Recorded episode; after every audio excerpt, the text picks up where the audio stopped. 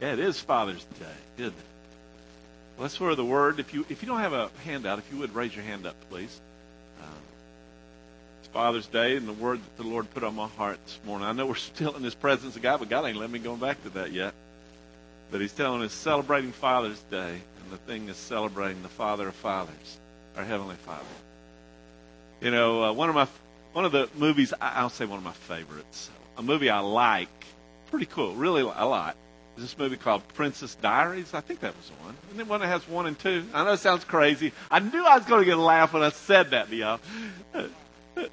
Uh, yeah, yeah. Well, it's along with Princess Bride, you know. But, no, but Princess Diaries is one thing that I really like about it. Just the, the, some of the character that comes out in that movie. It, I think I'm thinking about the right one, aren't I? It's where the girl. It's the story of a girl who just thinks she's a ordinary orphaned uh, child of a single mother, you know, just living in a loft apartment and going to going to school. And all of a sudden, she finds out that her father was a prince, and she is a princess. And uh, of course, I love you know Julie Andrews. That's the only musicals I've ever liked. Was one she did was like Sound of Music or whatever. But uh, but in that, you know, just her discovery of who she was and who her grandmother was, who her dad really was, just really was revolutionary for her and changed her whole life. Even changed her appearance, which is really cool. I think how they did that in the movie was just really kind of cool. And it's just so cool to me to see her, that transformation of that, her discovering who she was. And I, I got thinking about that. That's exactly how we are. You know, we're, we're you know, talks about in Isaiah 53 how each of us has gone each to his own way. And we, we were orphans. We don't know who we are, could be children of. And then when we accept Jesus as our Lord and Savior, we, we receive a new nature. We're transformed spiritually into His image and likeness, but our soul has still the heart of an orphan. And, and I'm writing a book. One of the books I'm writing is called The Heart of the Matter it talks about the heart of God the Father. And, and when all these different characteristics of the heart of God the Father, where he's, the heart of the Father loves, the heart of the Father gives all things, the heart of the Father reveals all things, the heart of the Father disciplines, the heart of the Father pursues, uh, the heart of the Father speaks glory and honor, the heart of the Father uh, gives grace and mercy. Well, that's his heart. But as I was getting ready for this, I think just praying about today as Father's Day, uh, the Lord just says, How about my nature? Because you know, in Hebrews chapter 2, verse 11 and 12, where it talks about both he who sanctifies and he who is sanctified are from one Father. And, and for this reason, he says, I'm not ashamed to call them brothers. This is Jesus referring to us. And then it goes on and says, in relationship to Jesus, I will go proclaim your name to my brothers slash sisters. Or he says that also in, in John chapter 17, verse 20, 26. He says, I have made your name known and will make it known. And we know here in Dwelling Place, the nature, that name will refer to the nature and character of.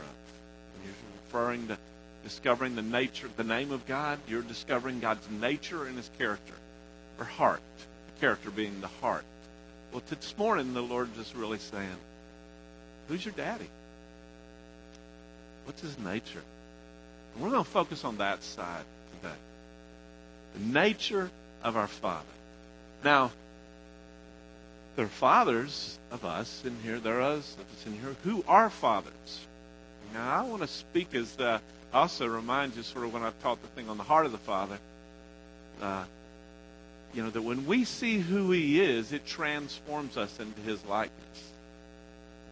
You know, like it talks about in uh, 1 John chapter 3, verse 3. Is he who has fixed his hope on him purifies himself just as he is pure. Now, uh, a lot of people will look at me and say, man, you're looking more and more like your dad all the time. Or they look at Shay, oh, you're like your dad. They won't say that about Michelle. That's like my father. but, uh, yeah, so, yeah. But, you know, because they see this likeness. Boy, here, all of a sudden, my prayer is in this two things. One is, is we catch the revelation of our Father.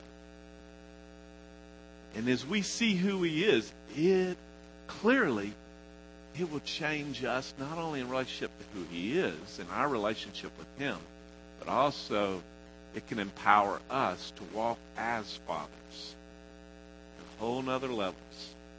And that's the whole thing today. It's for us to discover who our Father is. Celebrating Father's Day. And there's a couple of things I just, like I said, I don't have PowerPoint. And it's like, I think there's times for us to just get used to using our Bibles, right? And so, you know, so, you know, there's a couple of them I want you to go to. Let's go with me real quick to John chapter 1 and sort of lay some foundations here. And it goes here that, y'all, if in Christ, if we're born again, we have we are born again with and from a Father who is in heaven. If I accept Jesus as my Lord and Savior, you know, there's things, massive transformations occur that are, and are occurring and will occur. And in John chapter 1, verse 12, as many as received him, this is Jesus, to them he gave the right, the right, the authority. Literally the authority.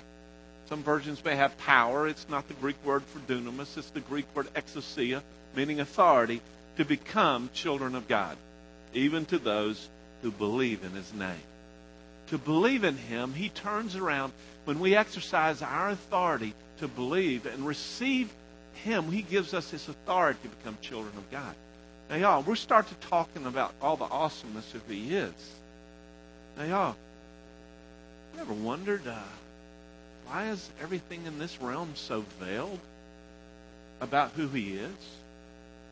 His, his heart and his awesomeness, which you're going to see today, Lord willing, that I can able to communicate this stuff. Have you ever wondered why it is so veiled? Like it says in 1 Corinthians 12, through now we see through a glass dimly. And, and I've told a story in here one time that I think is so appropriate to tell right now again, and some of you have heard it and some of you have not. So if you'll indulge me telling this story again, because it fits in here so much. Was that that guy who guy's name Lieutenant Don Blanchard? Do many of you remember me telling the story about Lieutenant Don Blanchard? This guy who was in the he was in the army in World War II. And uh, you know, in World War II, when you go in the army, you go in the army. In the military, I mean, you're there for duration.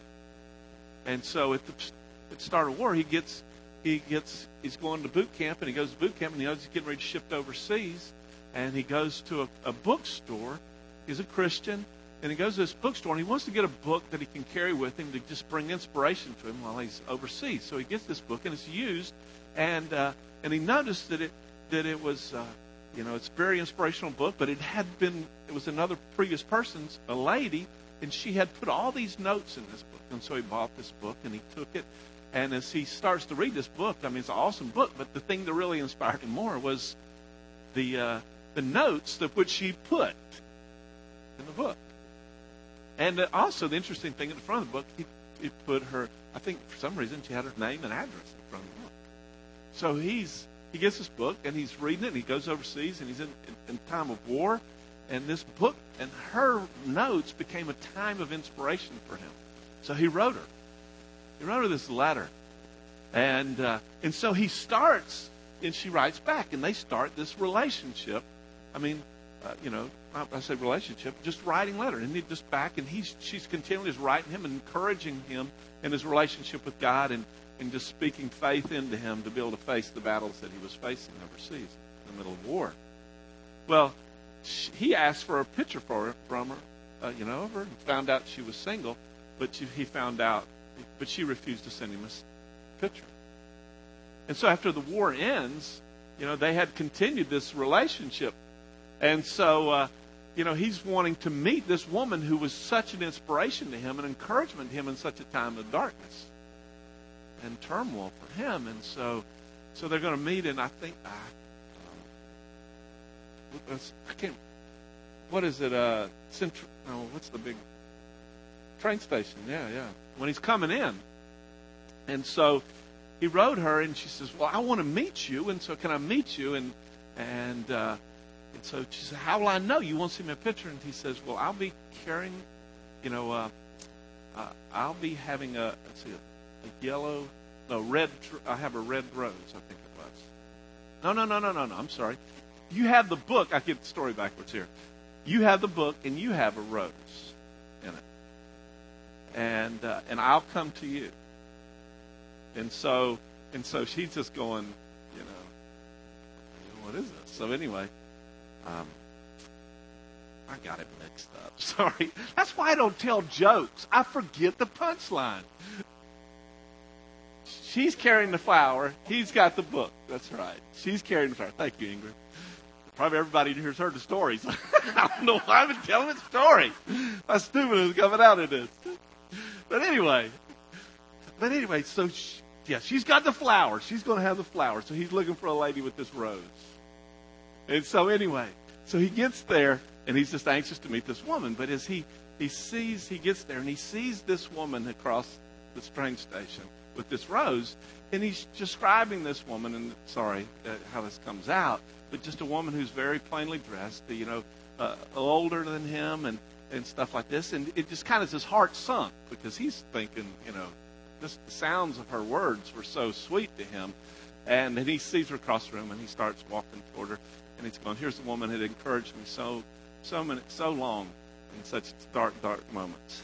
And so anyway, as he's walking toward her, all of a sudden this very, very, very beautiful woman in this yellow dress just comes by and bumps into him and says, Going my way, sailor? So it just bumps into him and just walks on. And so here he is like torn. He's going, Whoa. Uh, do I go after her? Or do I go after the woman with the, the rose? The woman who, quote, sustained me for so long. And so he's at this choice to choose. You know, beauty, attractiveness, or this woman. So anyway, so he decides, well, you know, this woman was so faithful to me. I'm just going to go up and just meet her. And, you know, so bad. So he goes on, and he walks up to this lady who has this rose, and he goes, uh, "Hello, ma'am. I'm Lieutenant Don Blanchard, such and such."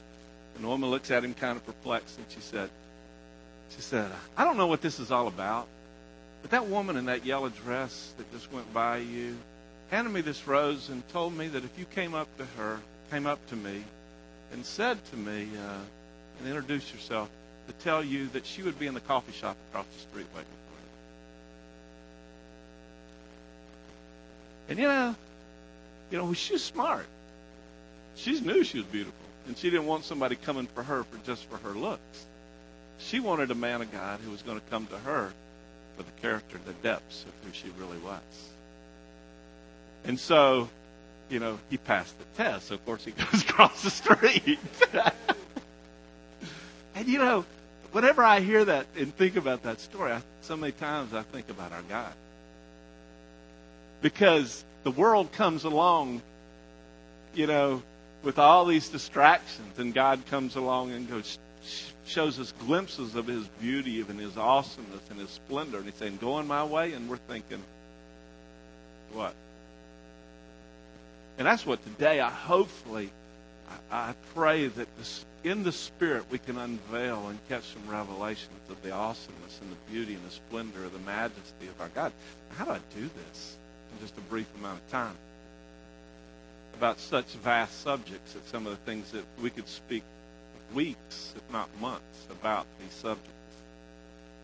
It's because, y'all, when we as it says, we believe in him, we receive the right to become children of God. And like it says in John chapter 3, verse 3, where Jesus is talking to Nicodemus, says, Truly I say to you, unless one is born again, he cannot see the kingdom of heaven. Literally born again, they're literally born from above. And he goes on to say, Truly I say to you, unless as one is born of the water and of the Spirit cannot enter the kingdom of heaven. So, y'all, when we believe and receive Him, we become born from above. And you've heard me say this before.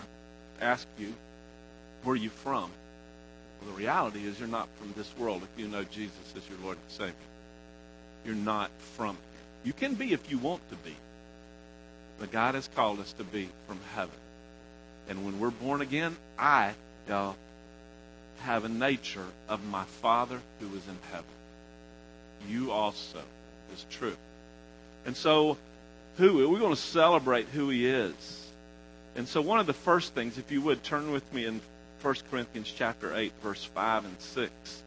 Now, y'all, the, the awesomeness of the Trinity is so phenomenal. And to me, be honest with you, we try to theologically think it out and philosophically think it out, and we miss it. The awesomeness of the Trinity. But I, you know, I do not have a problem knowing that I have a heavenly Father. He has sent his only begotten Son, who they were pre incarnate there where Jesus cries out and he says, The glory I had with you before the world was, can I have it? Know, and you know that they exist where we see in Genesis 1 1, in the beginning, God. We know that that Hebrew word is Elohim, meaning three or more. It was the Hebrew delineations of a noun have three delineations singular, dual, and plural. And we know that Hebrew word, word is plural. And we know in the beginning God created the heavens and the earth. And we know also in Genesis 1:26 where it says, "Let us," a plural pronoun, "let us make man in our image and our likeness." I mean, it's a God said, "Let us make man in our image and our likeness." So we got agreement. We got this plural delineation with God and Father, where we see in the beginning, Genesis 1 1 and 126, we see the fullness of the Trinity God the Father, God the Son, and God the Holy Spirit. And somehow, so many times, we lose the awesomeness, the relational reality of them, and we try to compress them down into one. The Word of God says there's one God. The reality, when it says one God, who's, who's it talking about? And if you'll notice in Genesis chapter 8, I mean, 1 Corinthians chapter 8, verse 5. I'll start at 4. Now, concerning eating things sacrificed to idols, we know that there is no such thing as an idol in the world, and there is no God but one. Or even if there are so called gods, or that, whether in heaven or on earth, or indeed there are many gods and many lords, yet for us there is one God. Notice what it says one God, the Father, out of whom are all things, and one Lord through whom are all things. Now, in this simple passage of Scripture, but even though it's not so simple, is the reality of the truth that there is one God and Father, out of whom is all things. Now, Jesus, the only begotten Son, who being in the very form of God, meaning God's form, God is God is God, so he has an only begotten Son. He has a Son. He is God. In the beginning was the Word, and the Word be, uh, was was God, and the Word was with God. Well, what is that? I love that in Genesis. I mean, in John one eighteen, where it says, "No one has seen God at any time. The only begotten God, who is in the bosom of the Father, has seen, has explained Him." So, in, in what you see this delineation of the awesomeness the Trinity, where we can really know without a shadow of a doubt there is a heavenly Father. Heavenly Father. And He, and literally the delineation is, notice what it says in verse 6. From her, from literally the Hebrew, the Greek preposition is the Greek preposition ek. There's two types of prepositions in the Greek. Literally one, apo, meaning uh, out from, and another one's ek, which means out from the midst of. Like if you drew a circle, and apo would be like from the edge of the circle out. And ek would be like out from the middle of the circle out. In this passage here, it says, We're out of whom are all things. So, God, if there is anyone, any being, anything in existence, it has come out of the heart, out of our Heavenly Father. Through Jesus. He's the through. God the Father is the out of, and the Holy Spirit is the agency of. That's how the Trinity full operates in fullness. But the important thing for us on this Father's Day is to know that this Father who we may not have known, He is the one who out of everything has come into existence. Everything. And then where that we know in Genesis chapter 1 and verse 31, there is this awesome declaration when it was made. And God said, saw all that he had made, and behold, hear this phrase, it was very good. When he made it all, it was very good. Yeah, it's it's interesting to me when I was when I took Hebrew in seminary. My, there was these uh, Hebrew phrase, uh, uh, types of verbs called cohortative and just jussive, and they they express um, intense desire and longing. And uh, these Hebrew verbs about God make creation are those has those uh, delineations in them to express when God, it just it wasn't God, God said, let there be light. It wasn't that. It was this intensity of emotion where God's going, let there. Because you all know that when He said, let there be light, we were in His heart because He subjected all of creation to futility. I mean, He made creation pregnant with us. And so, God, our Father, our, fa- our Father, y'all, our Father, is the one who made everything. He made it. And the next step I want to take in this to catch revelation about him is that he is all powerful. And if you would, go with me to Revelations chapter 4, verse 8. And also, like y'all are going to get used to, uh, I want you to go to Daniel chapter 9 also. We're going to look at two passages of scripture here. And it gives us a cool picture that of our the character, I mean not the nature of our Father is, I mean, he is, can we say, powerful? You know, I mean, there's a few times in my life where the power of God, I mean, you know, and there's times, yeah, where the power of God's been on me that I can't even stand. The only thing I can do, at one time, the only thing I was preaching, and there was a pulpit there, and the only thing I could do was crawl up in the pulpit because the power of God was so strong on me. Or the power of God where, like, you know, I've seen him were God defender of me. But one of the things that came in my mind this morning is a friend of mine down in Florida who was this wild prophet dude. I mean, he was wild, wild prophet dude. Guy saw in the spirit, man. And uh, but he would go. He was a white guy. Went played running back at Georgia Tech way in the back back in the day. Get saved, radically saved. Had long red hair and wore a navy blue windbreaker with Jesus is coming written on the front and the back, and aircraft orange paint. Crazy dude.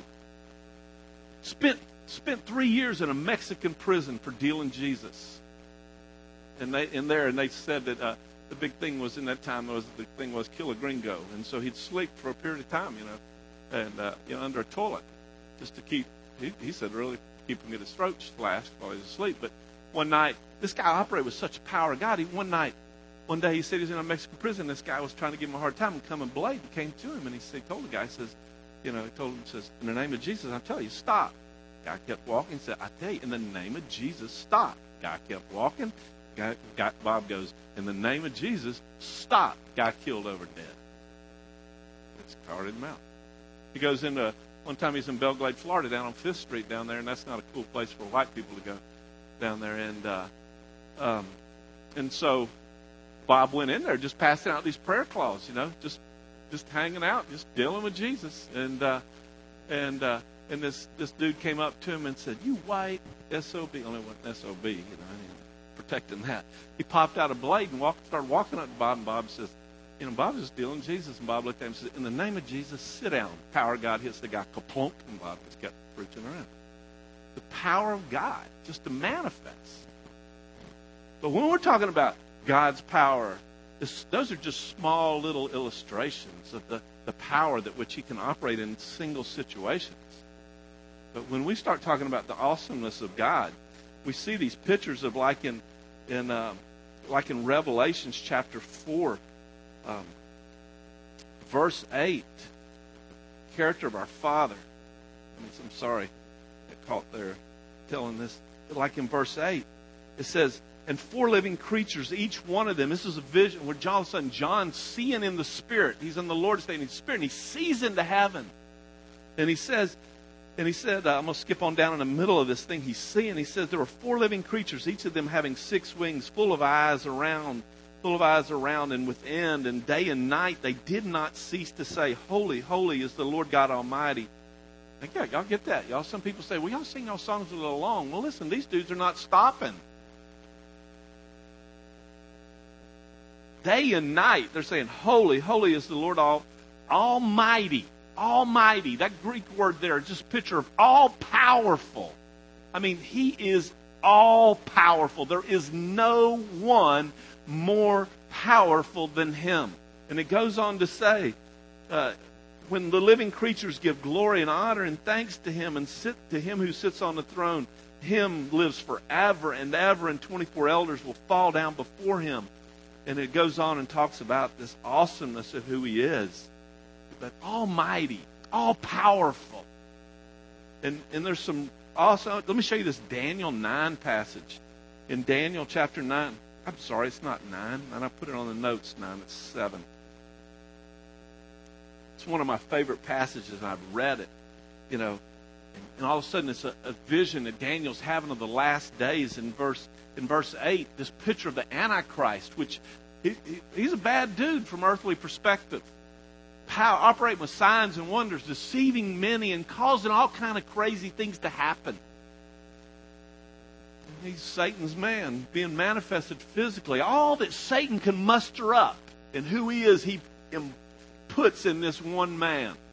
We've seen evil like, you know, the spirit of Antichrist has manifested in people like Hitler or, you know, and other other rulers in this world that have been brought death and destruction. But all of a sudden, we, we see the Antichrist well, probably we don't see this Antichrist. We'll talk about that later, later, another time. But anyway, when all the fullness of, of this Antichrist is manifest, all the fullness of the power of Satan is there. And notice this in verse 8 while I was contemplating the horns, behold, another horn came up. A little one came up. Among them, three of the first horns were pulled out by the roots before it. And behold, this horn possessed eyes like the eyes of a man uttering great boast. This is the one. So he's doing all this great boast. He's doing all these crazy things. And then I, I like this. I mean, you got to see the scene, y'all. On the earth, you got this Antichrist uttering great boast. I'm it, I'm it. That's what he'll do. He, he just raises up and he'll raise, raise himself up against the Most High God here on the physically in the earth. And, and then in heaven, I kept watching until thrones were set up. And all of a sudden, the Father comes in the Ancient of Days, took his seat. I like this. His vesture was white like wool, hair like his, his hair of his head were like pure wool. His throne was ablaze with fire, its wheels burning fire. A river of fire was coming forth out of it. You know, talks about the Lord as a consuming fire. This is one of the main places where it come from. Thousands upon thousands were attending to him. Myriads upon myriads were standing before him. The court sat. He came, he came in. Okay, you got this, you got, you got this, this Antichrist uttering these boasts, doing these crazy things. All of a sudden, the Father comes in. He says, "This is enough." And he already purposed there's the X period of time that this sucker is going to operate. But he comes in and he goes, the court sat, books were open, and notice the next scene that you see. It says, Then I kept looking because the sound of the boastful words was speaking. I kept looking until the beast was slain and his body was destroyed and given to the burning fire. All powerful. That's our dad. We got the biggest dad on the block, y'all. And this is our this is our daddy. Our brother's pretty bad too. This is our daddy. And he will exert his power. How does he work it? Well, Romans 8.28 says that he, he works to cause what? All things to what? Work out for our good. Now you go, if he's all powerful, then why not? We'll talk about some of that as we go on. Because, but you got to get in your mind first off that our Father is all powerful when we come to realizations of the reality of the power that is within him and we operate within that, we can walk like Jesus did. When all of a sudden Jesus comes along and Peter pulls out a sword and tries tries to be the big bad defender of Jesus and slices, knocks his ear off. Jesus says, Peter, Peter, Peter, Peter, put the sword up. Come on.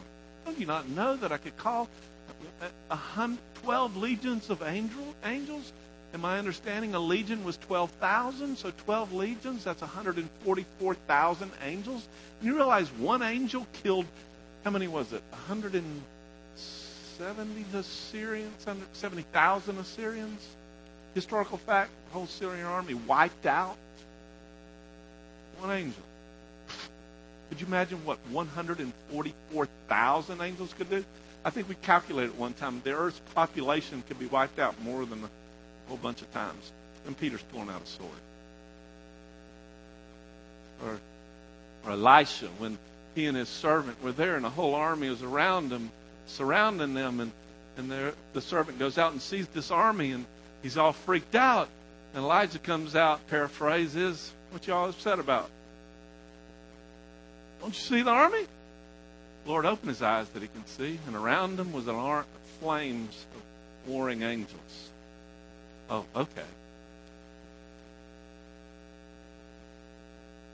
Lord, our God, our God, our Father, let's put it this way, all power.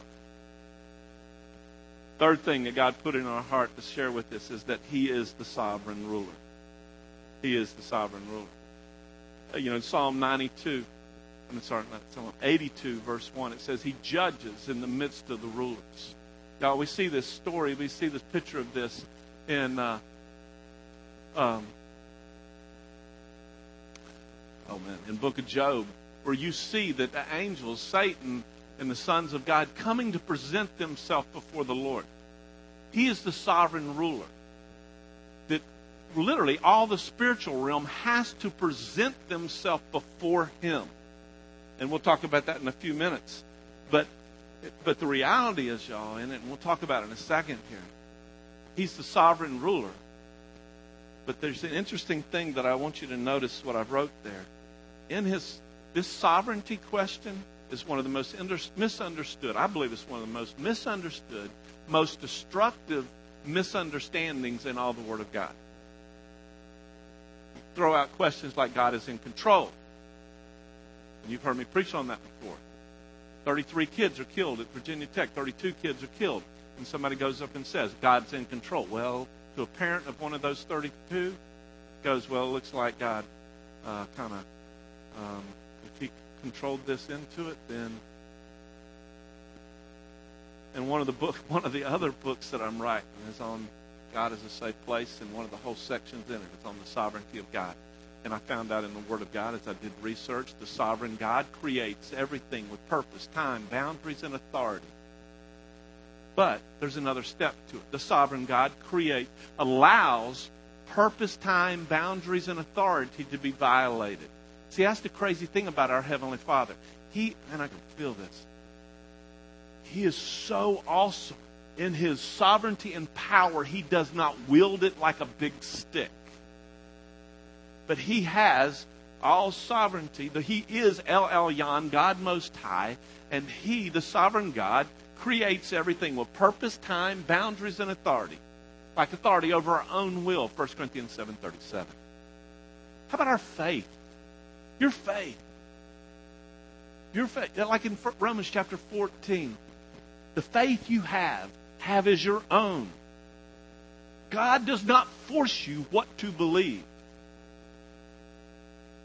So he does, he, he gives us, the sovereign God gives purpose, time, boundaries, and authority. Our Father.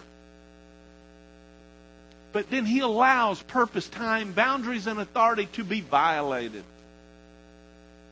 Like one simple one, you know, even angels can violate their boundaries. How about in Jude 6, the angels, where it says they abandoned their domain? We, y'all, our name's been written in the Lamb's Book of Life before the foundations of the world. It is God's will for all men to be saved, but that will can be violated. Like it says in Luke chapter 7, where the Pharisees rejected God's purposes for themselves. We can violate the purposes of God the third step in this that the sovereign God holds accountable how purpose, time, boundaries, and authority are used. But then, the really exciting to me about the sovereign God, or we can change it this way our sovereign Father seeks to redeem purpose, time, boundaries, and authority. Our sovereign God Our Father is sovereign, but He gives us the authority to come in line with His purposes. Even gave His only begotten Son the authority to come under his will. We see in Revelations 13 8 that Jesus was crucified before the foundations of the world. But yet, in the Garden of Eden, not Garden of Eden, I'm sorry, in the Garden of Gethsemane, we hear Jesus struggling with this issue. Father, if there is another way, let this cup, what? Pass from me. For I know that all things are possible with you. Can there be another way? But he said what? Nevertheless, not my will, but your will be done. How is it that we are saved, y'all? Is that when we hear the declarations of God the Father, where he declared that Jesus has a name which is above every other name, and that every knee will bow and every tongue will confess. How is it that we are saved? I mean, confess Jesus is Lord. We are saved when we come in agreement with that. We exercise our authority to fulfill the purpose that the sovereign God had created for us before the foundations of the world. We come in line with it. Child abuse is not the, the purpose and the plans of God, for we know Jeremiah 29 11 says God's plans are plans to what? Prosperous, not to harm us, but to give a future and hope. Rape is not the purposes of God.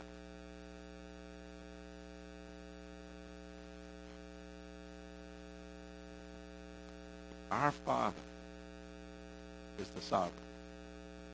And He, let me tell you something. There is, there is a time, quote, He's in control in this thing. That He sets the boundaries and the parameters of which things will be exercised and used. All of that purpose, time, boundaries, and authority, He will exercise and flow in that. And notice the, I'm going to skip uh, the, the, the, um, the fourth one. That the character of our Father in heaven is that he is absolutely just and right.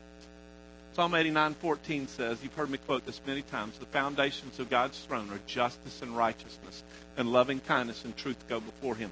He will not, cannot do anything that is not just and right. Because you know why? Our Father is justice. Our Father is righteous. Now, we get so used in this world to getting things being gray. Well, let me tell you something. In the spiritual realm, there is no gray. I mean, there is no gray. I mean, just this week, ministering to a, to a woman who had massively demonically harassed by demonic spirits. Massively. I'm talking about crazy manifestations.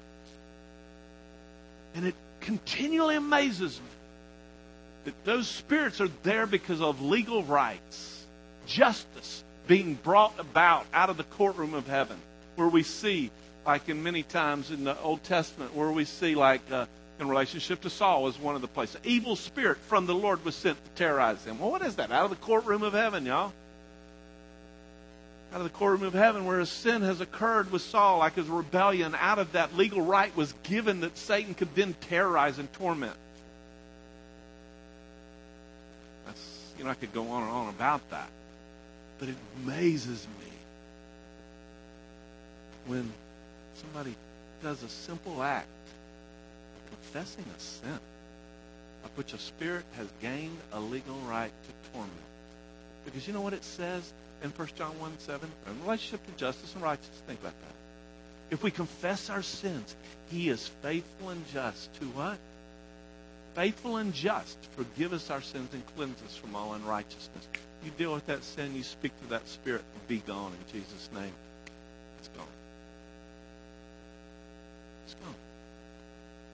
The sovereign God, when he, when the justice issue is dealt with, because the justice issues of every sin that was ever committed, past, present, and future, was dealt with on the cross. The check was written.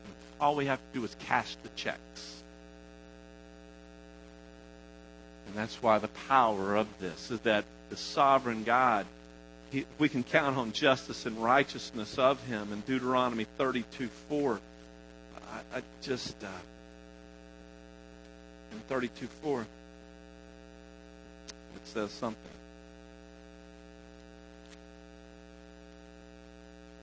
It says something really good, I know. It says, The rock.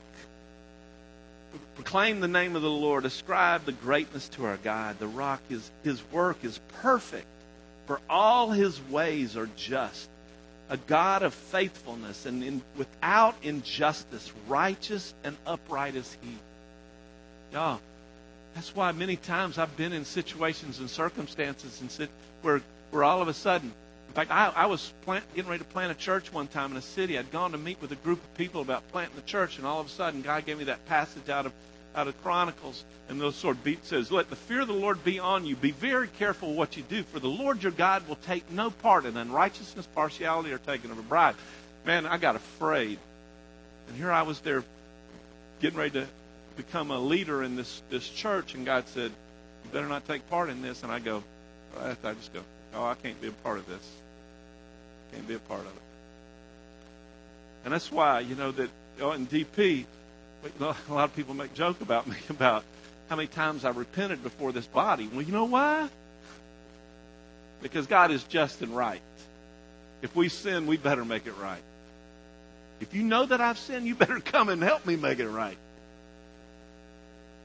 And so, you know, I'm not afraid of I'm not afraid of of being wrong before people. I'm afraid of being wrong before my God. That's what I am afraid of. Not that I'm afraid of him. I love him. I know him. I, love him intensely. I know his heart for me. The found, but y'all, and I know what goes before him is justice and righteousness. But I know his nature and character is just and right. That is my daddy. There ain't no cutting around the edge on him. You know, because you know why?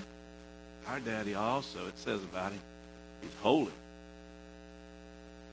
Holy. What does that mean? Oh, holy. Because well, y'all know Isaiah 6, where it says, Holy, holy is the Lord God Almighty. The fullness of the earth is his glory. We read the passage out of Revelation where the angels, the uh, the four living creatures are declaring the holiness of God. Three, three times. That's perfect. What's holy mean? Oh man, y'all have heard us say it, you know it. It's that which we're, we're set apart. He, holy means separate. God is totally separate from anything, anyone. This world cannot come close to him. He is separate, he is uncommon, and he is clean. Well, y'all, you know, now this is not a thing. Here, here, it's important to be afraid of. Because you know what? My daddy's holy. What does that mean? That the, the nature of my daddy is holy and he's imparted me his nature? What does that mean my nature is? So he says, be it. Walk in who you are. You know, if Gracie or Eli, if we had them fixed, but they can't. But if they had puppies, they would have the nature of them. Dog, because they're dogs. You know, and it's you expect a dog to do dog stuff, right? Bark all night sometime around the house. You know, they're chasing bears and deer and coons and possums. It's cool, let them bark. But that's their nature you know. But it would not be cool for me to look up and see, uh, you know, Michelle going out there where uh, we have the big Tupperware thing of dog food and dipping her a big tub of dog food out and eating out of Gracie's dish. The Purina dog chow. You know, that would not be cool. Because why? I would know Michelle. Michelle. I would go, Michelle, you're not a what? Oh. When it's the word of God says, be holy, for your Father is holy, what is it? It's saying, wake up! You're separate. You're common. You're not common. You are clean. Is it because of anything we did? No. According to Hebrews 13, it's because of the blood of Jesus. It's made us holy. Our big brother coming separating us. So our Father is the one who which out of which are all things. Our Father is the one who is all powerful. Our Father is the one who is the sovereign, who operates in total justice and righteousness. And our Father is holy and righteous. Holy, holy. He's holy. And I, here's the crazy one to me. Our Father is all knowing. Psalm 139, verse 1. Let's look at that real quick. Oh Lord, you have searched me. You know me. You, you do know when I sit down, when I rise up. You do understand my thoughts from afar. You do scrutinize my path, my lying down, and are uh, intimately acquainted with all my ways. Even before there's a word on my tongue, behold, O Lord, you know. You know it all.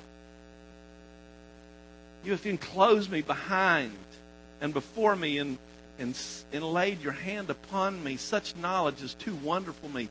It is too high. I cannot attain it. You know it. You know, the other night we're at we're at this wedding rehearsal, and uh, the waitress comes, in, you know, serving us all. Amanda's in uh, Richard's wedding rehearsal, and so we're there, and all of a sudden, I'm sitting, Paula and I are sitting there with uh, uh, Swifty and Laura, and I said, "No, I just, just highlights to me going, something's up." Told me that she's going through a time of confusion, and God, for her to know that God has plans for her, not to get distracted. So we speak it to her. She just goes, Y'all don't know, I mean, how real that is for my life.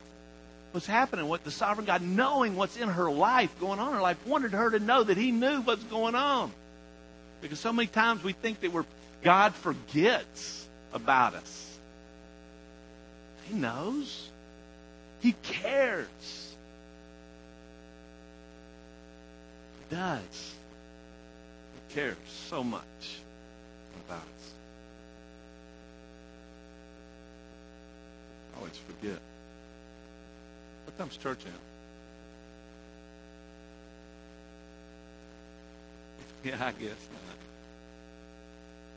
So, my Father, our Father, knows. And y'all, I want y'all to notice what God put on my heart. His knowing, and if you would, turn with the Romans chapter 8, verse 28. In his knowing, he sees and operates in faith. You know, sometimes some of these interns that I hang around with are kind of crazy in their questions. They're always trying to nail me many times get me in a space. And they go, okay, well, God, God sees everything, knows everything. Well, how does he see? Well, I, I think it's simple. You know how he sees? Sees in faith because he's a faith being. What does he see? He sees us just like a, he's a father. How does a father not bound up with with frustrations and bitterness and stuff with his with his kids? He don't get bound up. He's holy. He sees in faith because he's short sighted? No, because he loves us. He is a faith being. And it, it blew it blows me out of the water this Romans chapter 8, you know, where it says in Romans 8 28, for God causes all things to work out for good, and those according to his purpose. But look at the rest of this in verse in verse 20 and 29. For those whom he foreknew, foreknew. For those whom he foreknew. Okay, that's called the verb tense there's past tense. Watch this. For those whom he foreknew, he predestined to be conformed to the images of his son, that he might become the firstborn of many brethren whom he predestined, that's past tense, he also called. Called, that's got to do with your salvation. Those whom he called, whom he also justified. Whom he justified, he also glorified. In other words, y'all, you'll notice all of those verbs, all of them are past tense. Every one of them are past tense. They're in the same time. In fact, you can go to Isaiah 53. 700 years before Jesus died on the cross in the descriptions of Isaiah 53 about Jesus on the cross. Surely our griefs he himself bore, our sorrows he carried. The chastening for our well being fell upon him, for by his stripes we are healed. See, God operates in past time and he operates in past time because uh, and future all at the same time. That makes sense. Huh? He's eternal. There's no time. with Him. All at the same time, He's past, present, future. Like it says in Ecclesiastes chapter 3 that which is and that which has already been. For God seeks that which has passed by. What? Because, see, our Heavenly Father loves us so much. He purposed it in past time, and He is working to bring that which He purposed and established in past time into the reality of the present and also in the future, all at the same time. It's crazy. It's crazy. You're not crazy, God. I mean, it's crazy. Remember the old TV show back in the 70s, Twilight Zone? God is the ultimate. We think Rod Serling did it, but God was the 60s. No, that's I, I wasn't born. yeah, forgive me, Lord, for that deception. But anyway, I mean, our Father knows. One time somebody came up to go, go to Michelle said, said Michelle says, "Oh man, I bet it's I bet it's cool having Rick as your dad." She goes, "Baloney on that." The Lord will tell him stuff before I even do it. It's true. I'll go to her and tell her stuff before she'll she's in it. That's not a cool thing for some places. It's a good thing. I remember Daryl, my friend, uh, he was praying one morning. His daughter was same age as Michelle. Her name was Brittany. Daryl, Daryl was sitting there. He's praying. All of a sudden, the Lord showed Brittany at the high school cafeteria and showed her sitting at the cafeteria at the at the at the table. The Lord showed him who she was sitting with and all that was going on. So Brittany came home from school that afternoon, and Daryl goes, "Britt, uh, sit down, please." Tell me what you were doing with so and so, so and so, so and so. At, at lunch table, I saw you sitting there with them. Yeah. That's the heart of God the Father. He knows. Is he doing that just to blow her out of the water? Yeah, but in a good way. Because that's the heart of God. He knows. But you know, but this is this is important for you to know from this side. when you're in this place that you feel dark and alone and nobody knows what you're going through, He knows.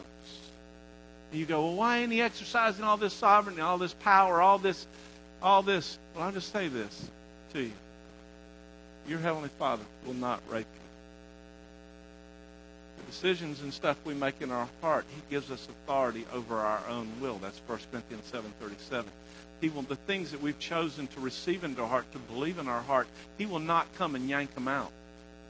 The things that I've chosen to hold on to, the unforgiveness that I've chosen to hold on to, exercise my authority. He says to us, turn loose to it, turn loose of it. To just exercise our faith. The faith you have, have as your own conviction before God. But blessed is he who does not condemn himself in what he approves. He knows and that, you know, y'all, that has got to be the hardest place for a father and a mother. Because I know I've seen in times that when Michelle or Shay, I know or without a shadow of a doubt, are embracing something that's going to bring death. And you know what? I can't do anything about it. Oh, but there are a few times, y'all. There's one time this old boy was hurting her. I, y'all y'all were very fortunate that I was not in jail. That Barbie and Mark to come and bail me out. I'd really resolved in my heart. I looked at Paul and I said, Well, I'm going to go to jail. I'm going to hurt this guy. I'm going to go to jail. And she looked at me and she said, What'd you say?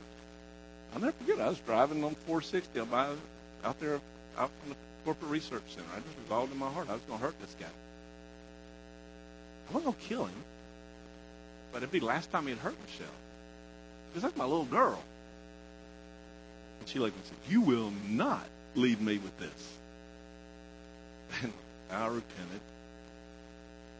But I can't help it. Our Heavenly Father wants to hurt somebody sometime when He sees somebody hurt. And that's when Jesus said, like in Matthew chapter 18, He said, You cause one of these little ones who believe in me to stumble, it's better for you to have a what?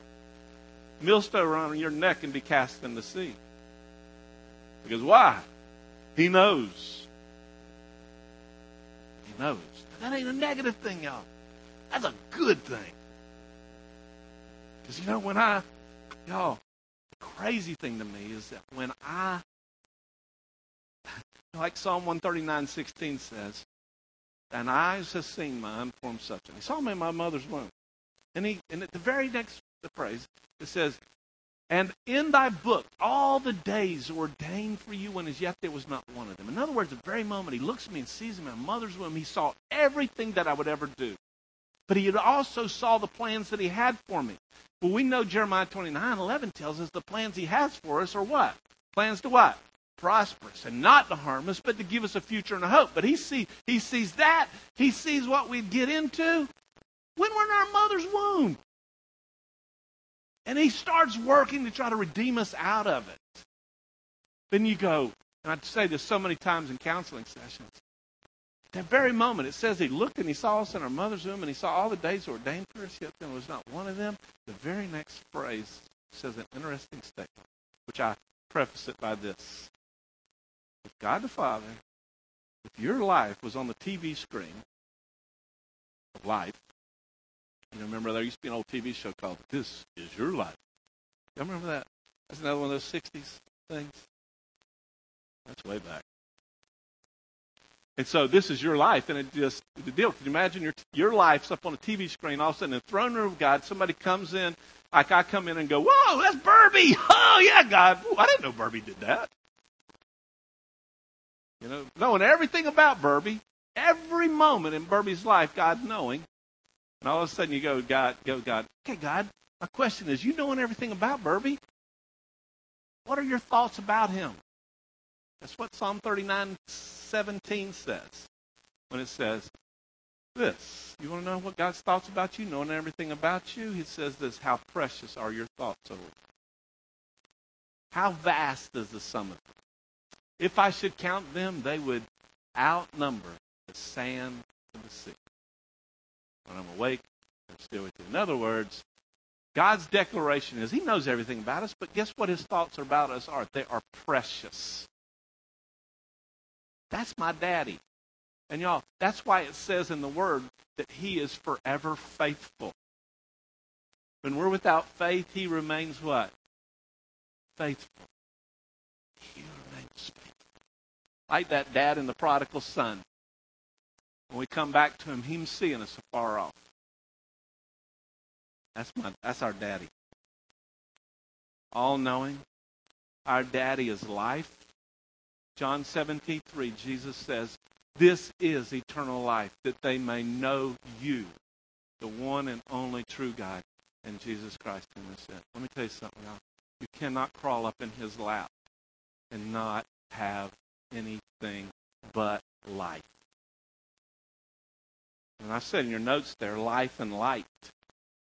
John chapter, 1 John chapter 1 verse 5 says, in him is light, and him there, in him is light, and in him there is no darkness. It says this in the American Standard. There is no darkness at all. So in, in relationship to our Heavenly Father, y'all, guess what? He is always life. He's always light. That's why, with all confidence, y'all, I can minister to somebody, you know, who, you know,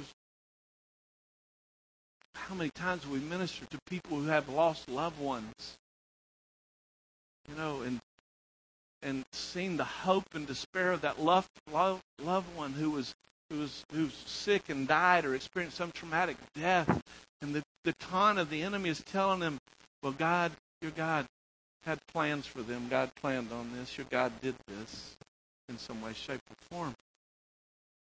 And how many times have I been able to say to somebody, in reality, the truth is, is that your father, your daddy, is a safe place. I was recently ministered to a woman who who went through horrific past and y'all, just the hopelessness in her life, but the reality was to be able to speak to her. Her father is a safe place because in him is life. In him is light.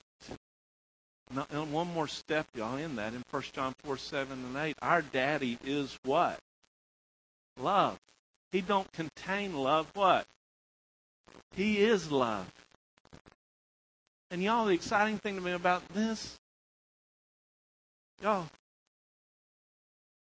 nothing will ever separate me from his love.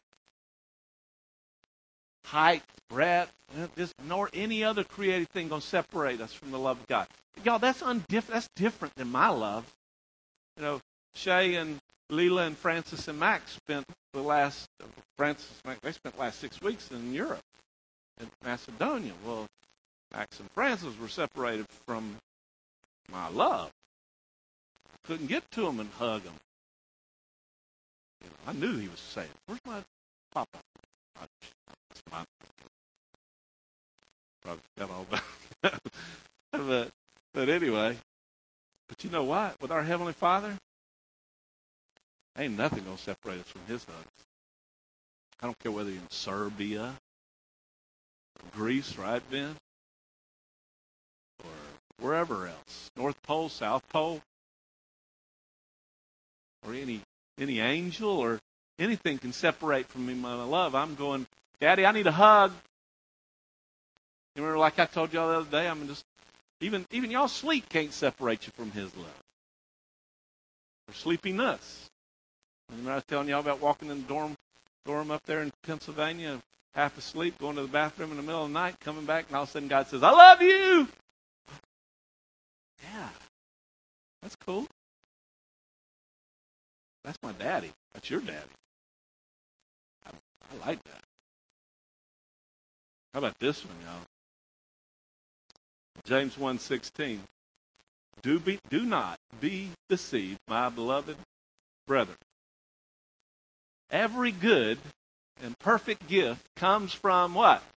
Above, from the Father of lights, from which there is no variation or shifting. Our daddy only gives good gifts. Just put it this way there's no weird surprises at Christmas.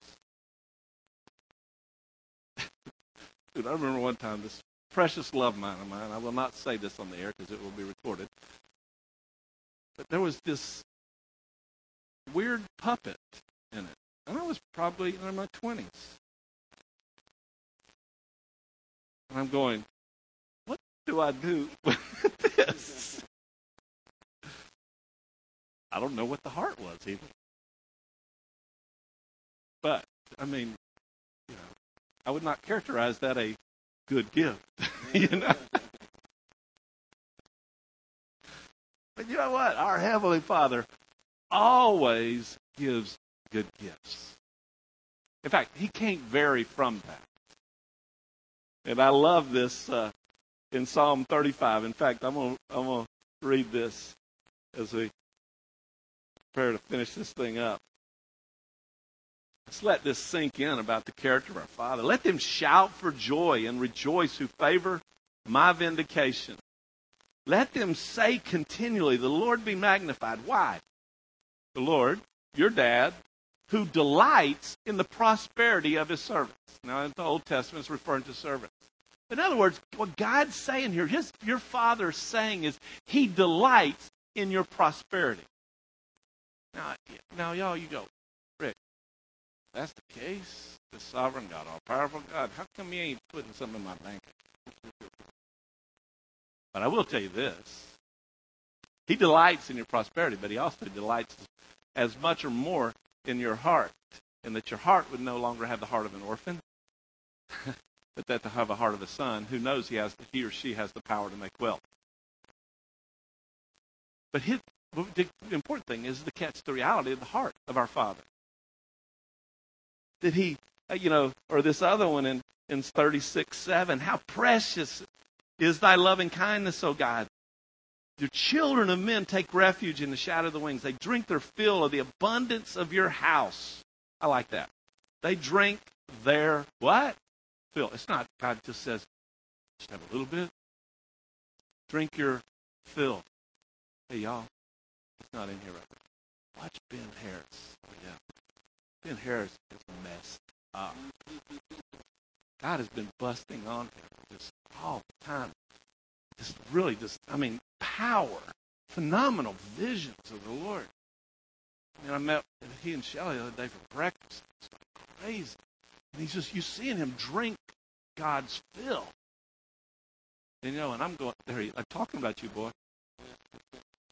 Ben, talking about you. But I mean, that's what God's heart for us is to drink our fill of the rivers of his delights. I love First Timothy chapter 6, verse 17, where it instruct those who are rich in this world to not fix their hope on the uncertainty of riches, but on God. Now, y'all, who richly supplies us with all things to enjoy. Now, that is his heart. That is his nature. I'm sorry. I can speak his heart, and his heart sounds similar to his, to his nature. But realize this: this, all these things, these, these, I think there were nine of them, nine characteristics that I expressed at the heart of the Father. Heart of the Father. Our Father, out of it, He is the creator of everything, all powerful, all sovereign, holy, justice, and righteous. He is all knowing, life and light and love and desire to give. Now, what's that got to do with today? Father's Day. Well, first thing is, I want you to go with me in your Bibles to Ephesians chapter 4, verse 24.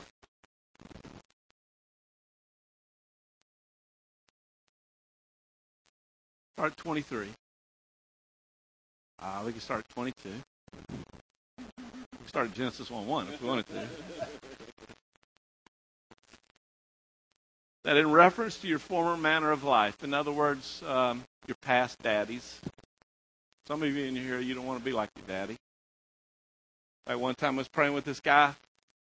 He had a real hard bondage of anger, and we were dealing with him, and, and he trying to get the root of his anger, and he's, you know, you know, all of a sudden somebody gets a prophetic word. He, he, his parents were like divorced. He had been divorced. His dad had been divorced five times. His mom had been divorced, I think, five times also.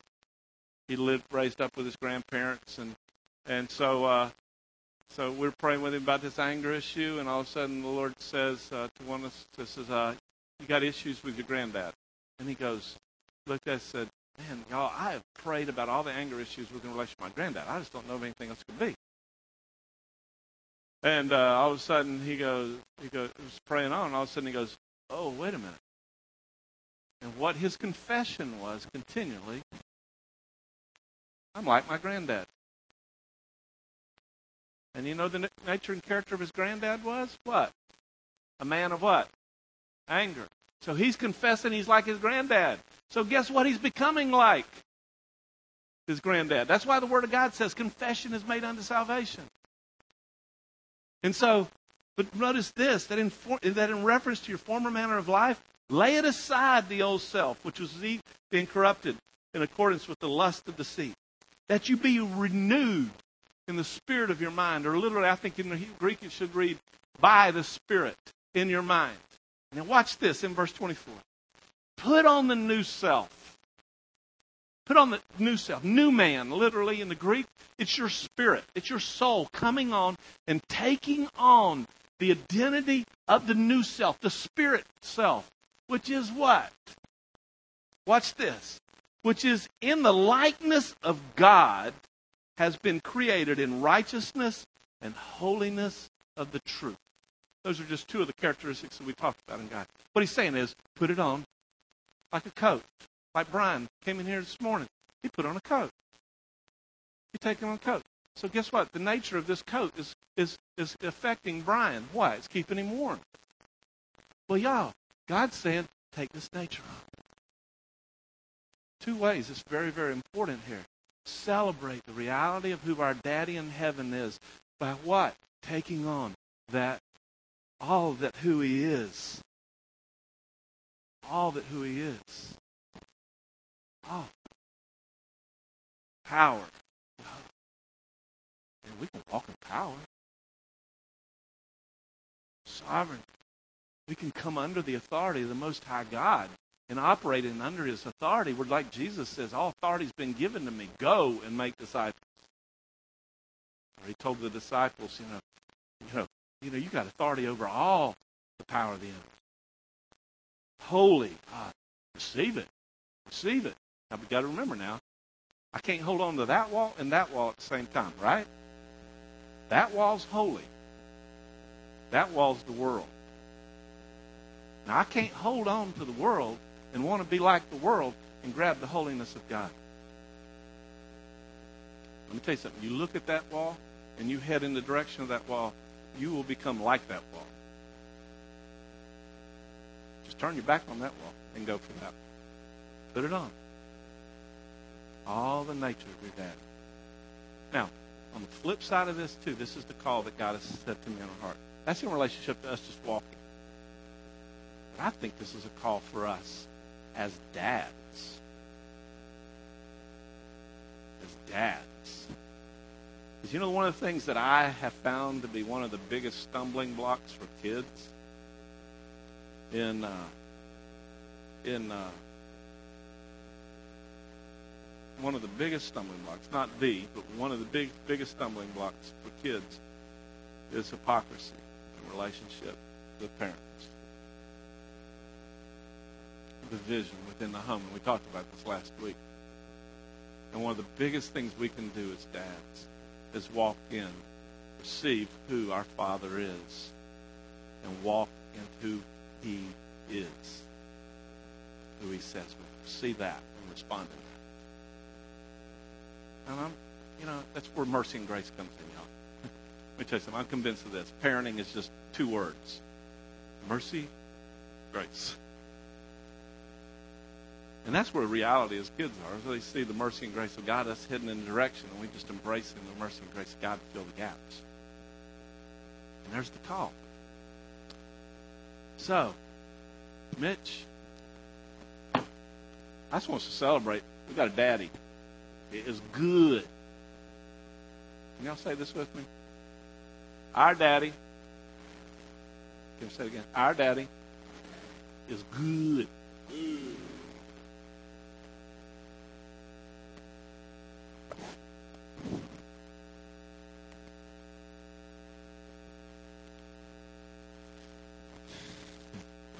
if anybody else has anything, let me know too. But um, sorry, BJ just texted me if, if I want him up here. To, he's in the prayer room. I was like, I need you. um, I, it was just really interesting. I had an awesome privilege uh, Thursday. Thursday night that we had to come here for youth camp? Thursday? I'm telling you what, Thursday night we got to come and the the electricity went off up at the property, so we had to adjust and bring all the kids here.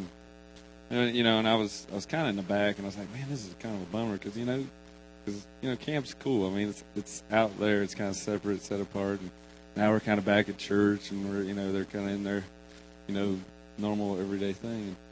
But we started worshiping, and um, a couple songs into it, just uh, they got a word about you know your own song and, and, and coming out with you know there's some people that needed to come forth and, and declare some things, and so all of a sudden Caspian um, Driscoll got up and just began to just say say these I mean sing these statements, uh, which is one of the youth. Caspian came up and started singing these statements over and over, almost for like 15 or 20 minutes you know, and of course, part of me is like, you know, maybe we should transition and go on, but man, but all of a sudden, the Lord, I mean, I, I got to experience one of the probably top five greatest moments of spiritual walks in this place with with students this this this weekend. Because all of a sudden we just started saying, "Let it rain," you know, let uh, let it rain, open up the floodgates of heaven. I'm serious. Almost like immediately, like God just began to move in the youth, and like Liam O'Reilly came alive. Uh, I mean, just started declaring, prophesying, speaking, and I, I'm I'm serious. I like we could not stop the youth from declaring and prophesying to one another. Like it was just amazing. And I'm up there as a dad, you know, just watching it, just understanding that this is what it's all about. Like, this is what our Heavenly Father's doing up there. Like, come on, you can get it. Like, you know, really release yourself into all that I am. You know, just get free. You know, just be free to declare and love and be who you are. Josh Worley was over there declaring and prophesying. And, I mean, every, I mean, every you. I mean, it was awesome, right, Jeff? I mean, and like I said, I, all I could do was st- I, did, I, you couldn't even hardly get in a word edgewise because they were they just took it over and declared and was kept it going. I mean, it was eleven o'clock. I'm like, mm, maybe we need to get them back out.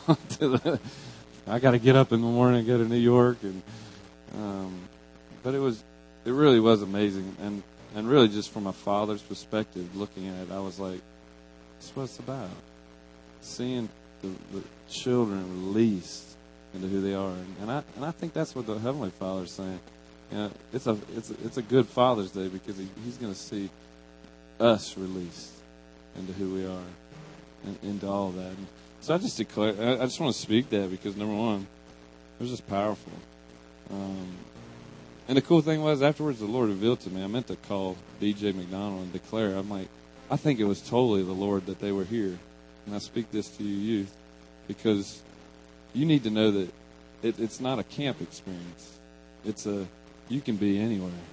Especially, we need you guys in this body declaring what you guys were declaring that day. I, I mean, I was like, I was getting messed up. And, um, so I just encourage you now. There's three words for healing that I want to encourage you a left knee, a right forearm, and something to do with heat or body heat. I'll take that one because I am always cold. I think I have a disorder of some sort because I'm always cold. But uh, but if you, if that's one of you, is Kevin here? Oh, yeah. Could you come up and just we get Kevin to come up here and he's just going to uh, be there for prayer. But let's let's just stand up. I'm just going to just close this in prayer.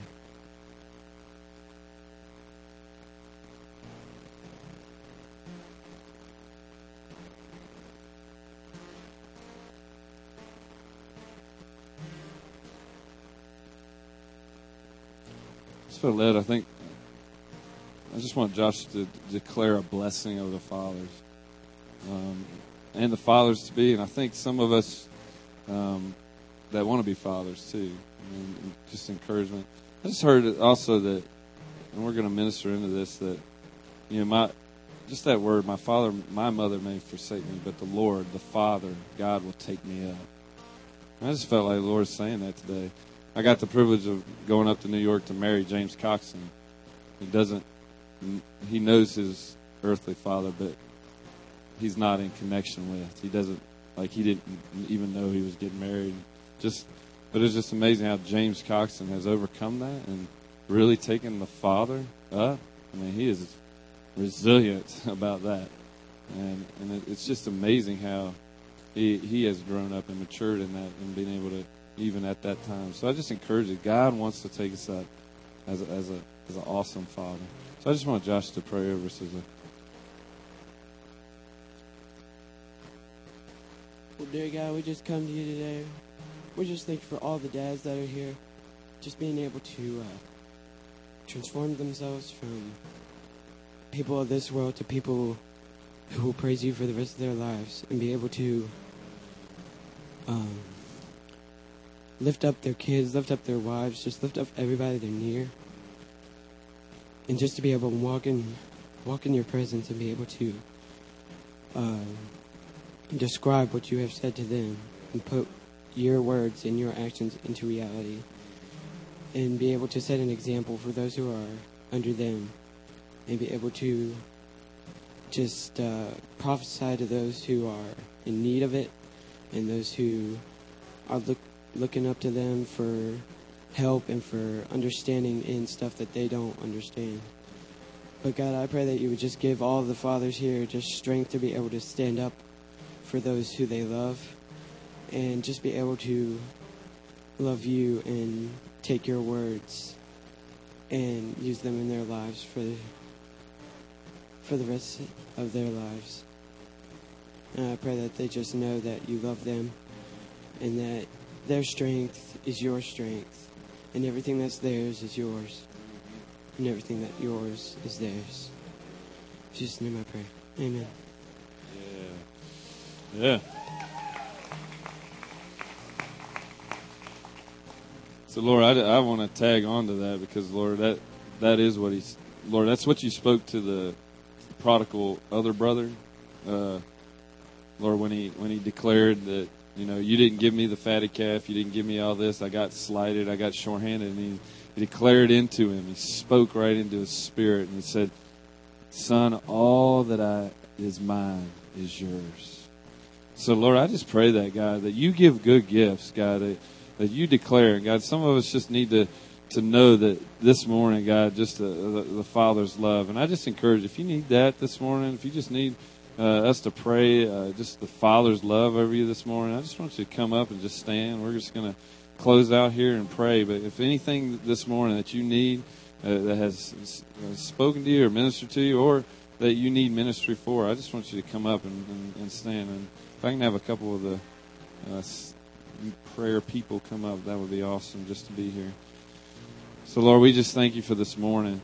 God, you are faithful. God, you are a faithful God. Lord, I thank you that, God, just for the testimony of Thursday night, God, just seeing sons and daughters rise up and declare and speak and prophesy and, and declare into each other, God, and minister into one another and, and take up that which is in them, Lord God, that you filled them with, with it, that.